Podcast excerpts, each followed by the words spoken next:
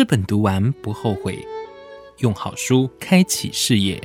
自由读书日。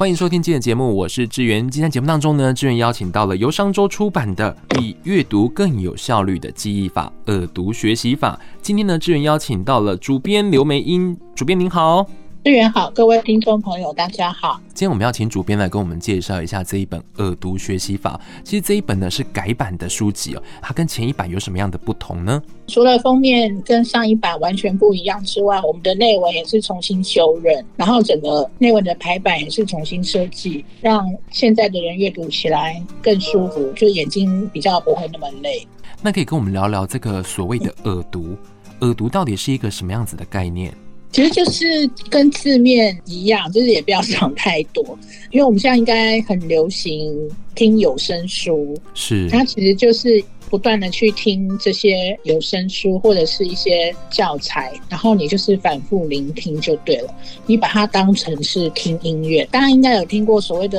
左脑逻辑脑、右脑感性脑嘛，对不对？嗯。那其实我们耳读也是差不多听音乐一样，比如说我现在在跟智源。在做访问，我用的是逻辑脑，因为我必须要很专心。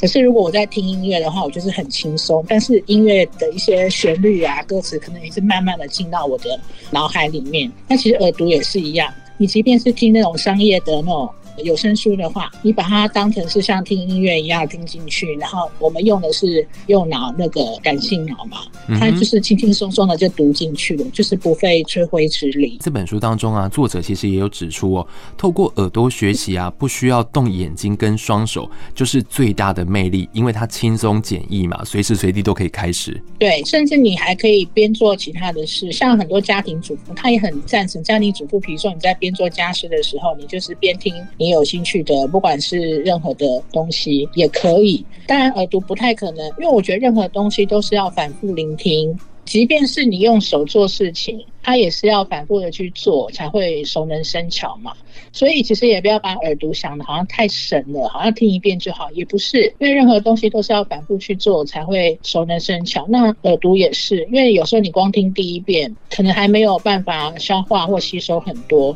然后你就多听几遍，因为它反正也不用什么力气，你就是把耳机挂在耳朵上，你就是让它放就对了。你听着听着，多听几遍。就会慢慢记忆，因为这跟大脑的那个运作有关。因为大脑，我们像很多固着记忆，就是固定的记忆啊。我们不管吸收任何的东西进到我们的大脑里面，它一开始只是放在海马回里面嘛。可是你不断的对海马回输出，它就会不断的来回来回来回。因为他会认知说，哎，这个讯息很重要，它会慢慢的就把它回到大脑皮质里面，回到大脑皮质就成了固定记忆。那这个重点就在于要反复聆听。嗯，其实这跟我们做广播有一点像哎，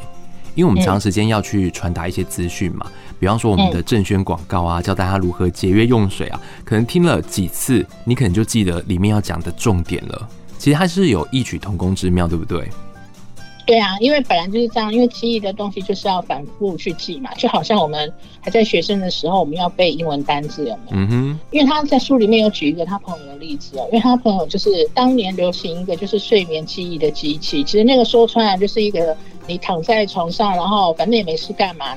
他就是反复播放那个英文单字，比如说 respect 尊敬，嗯哼，然后。呃，happy 幸福就是不断这样重复、重复、重复，然后他就什么事也不做，真的就是这样重复听了。他一两个月还没有感觉，到第三个月的时候，他开始觉得自己不一样了，就是忽然就是成绩突飞猛进，然后英文单词真的背了很多很多。他真的什么事都没做，就是反复聆听而已。然后就像我刚刚讲的大脑记忆的原理嘛，因为你反复的输入、输入、输入，大脑就会认定这个是要记住的。是要形成长期记忆的东西，就会记住。可是跟过去啊，我们都习惯用阅读来学习，是不太一样的方式哦。可是，在我们的生活当中，我们对很多声音是会有记忆的，比方说广告歌或广告台词。对，其实耳读它有一个最大的特点啊，像作者他有讲到，他为什么会忽然觉得耳读这么厉害，是因为比如说他很喜欢一个作者，他那个作者的书他其实看过很多遍了。对。然后，可是他有一次就是无意中听那个作者的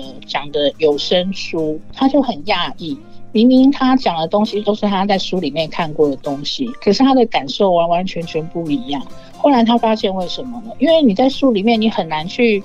去感受到那个作者他想要表达的热情，甚至口气，他的精神。你听有声书的话，你可以深切感受到他想要表达的东西，就好像他就在你面前跟你讲话一样，那个感受完完全全不一样。比如说你在书里面看，你会觉得他讲的东西，你会觉得很离你很遥远，对，就觉得啊，那是因为他很厉害，他才能办得到。可是当那个人的声音进到你耳朵，然后他讲他的成功经验的时候，你才可以体会到说啊，原来是有一个活生生的人去做了这样的事，那说不定我也可以。这是他耳读他最鼓吹的一个地方，就是他认为耳读可以帮助你打造你真正理想的自己，而不是只是。我们很表面的说啊，我要考证照，我要考大学这样子。因为我们考证照、考大学都是为了一个很终极的目标，就是我想要成为什么样的人嘛。比如说我考大学，我是希望我将来可以讲的比较肤浅一点，好，我要有更好的收入之类的。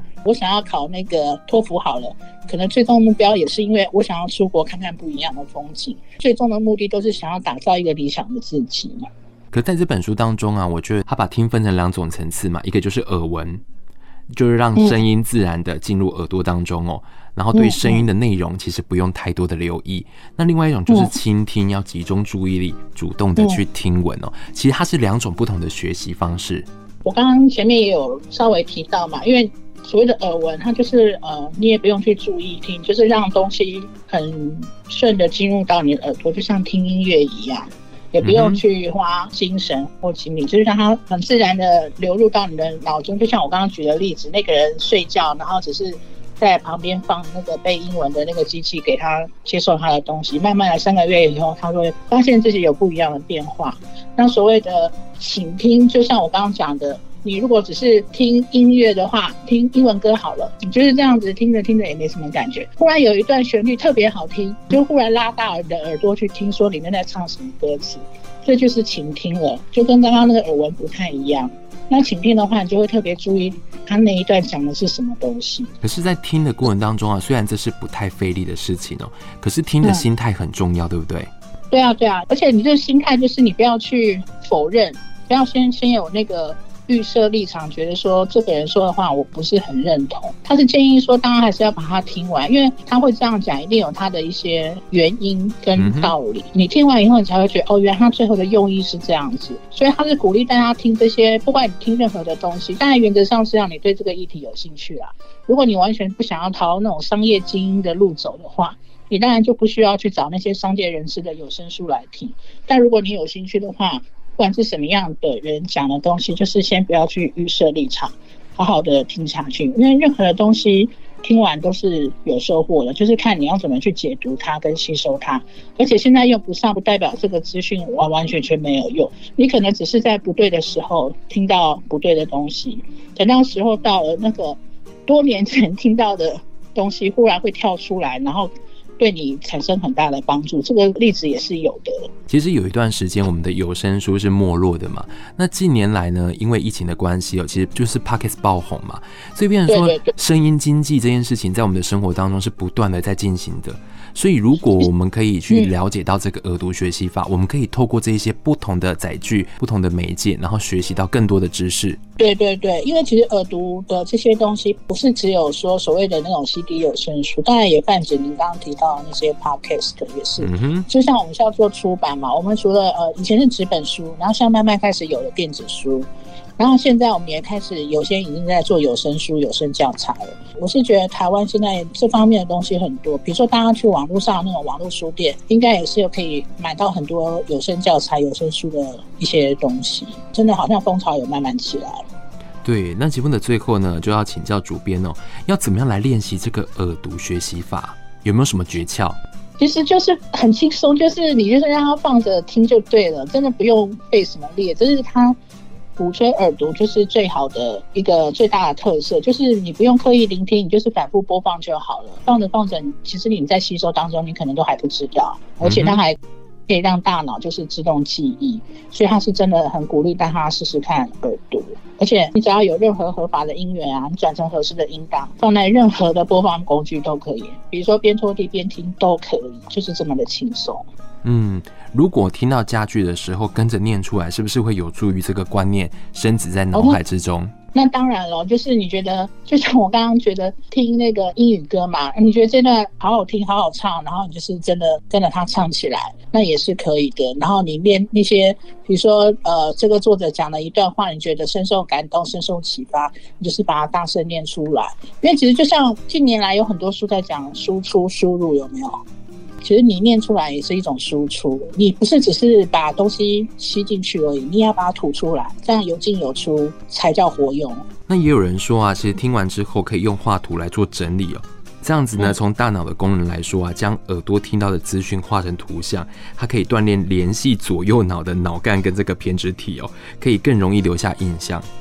对，这也是一种输入啦。而且你经过图画整理，就代表你已经吸收了嘛，你才有办法去整理。其实有很多这种商业书都会教大家，比如说你吸收一项新知识，你不知道你到底吸收的程度怎么样，有一个很好的方法就是你去教别人。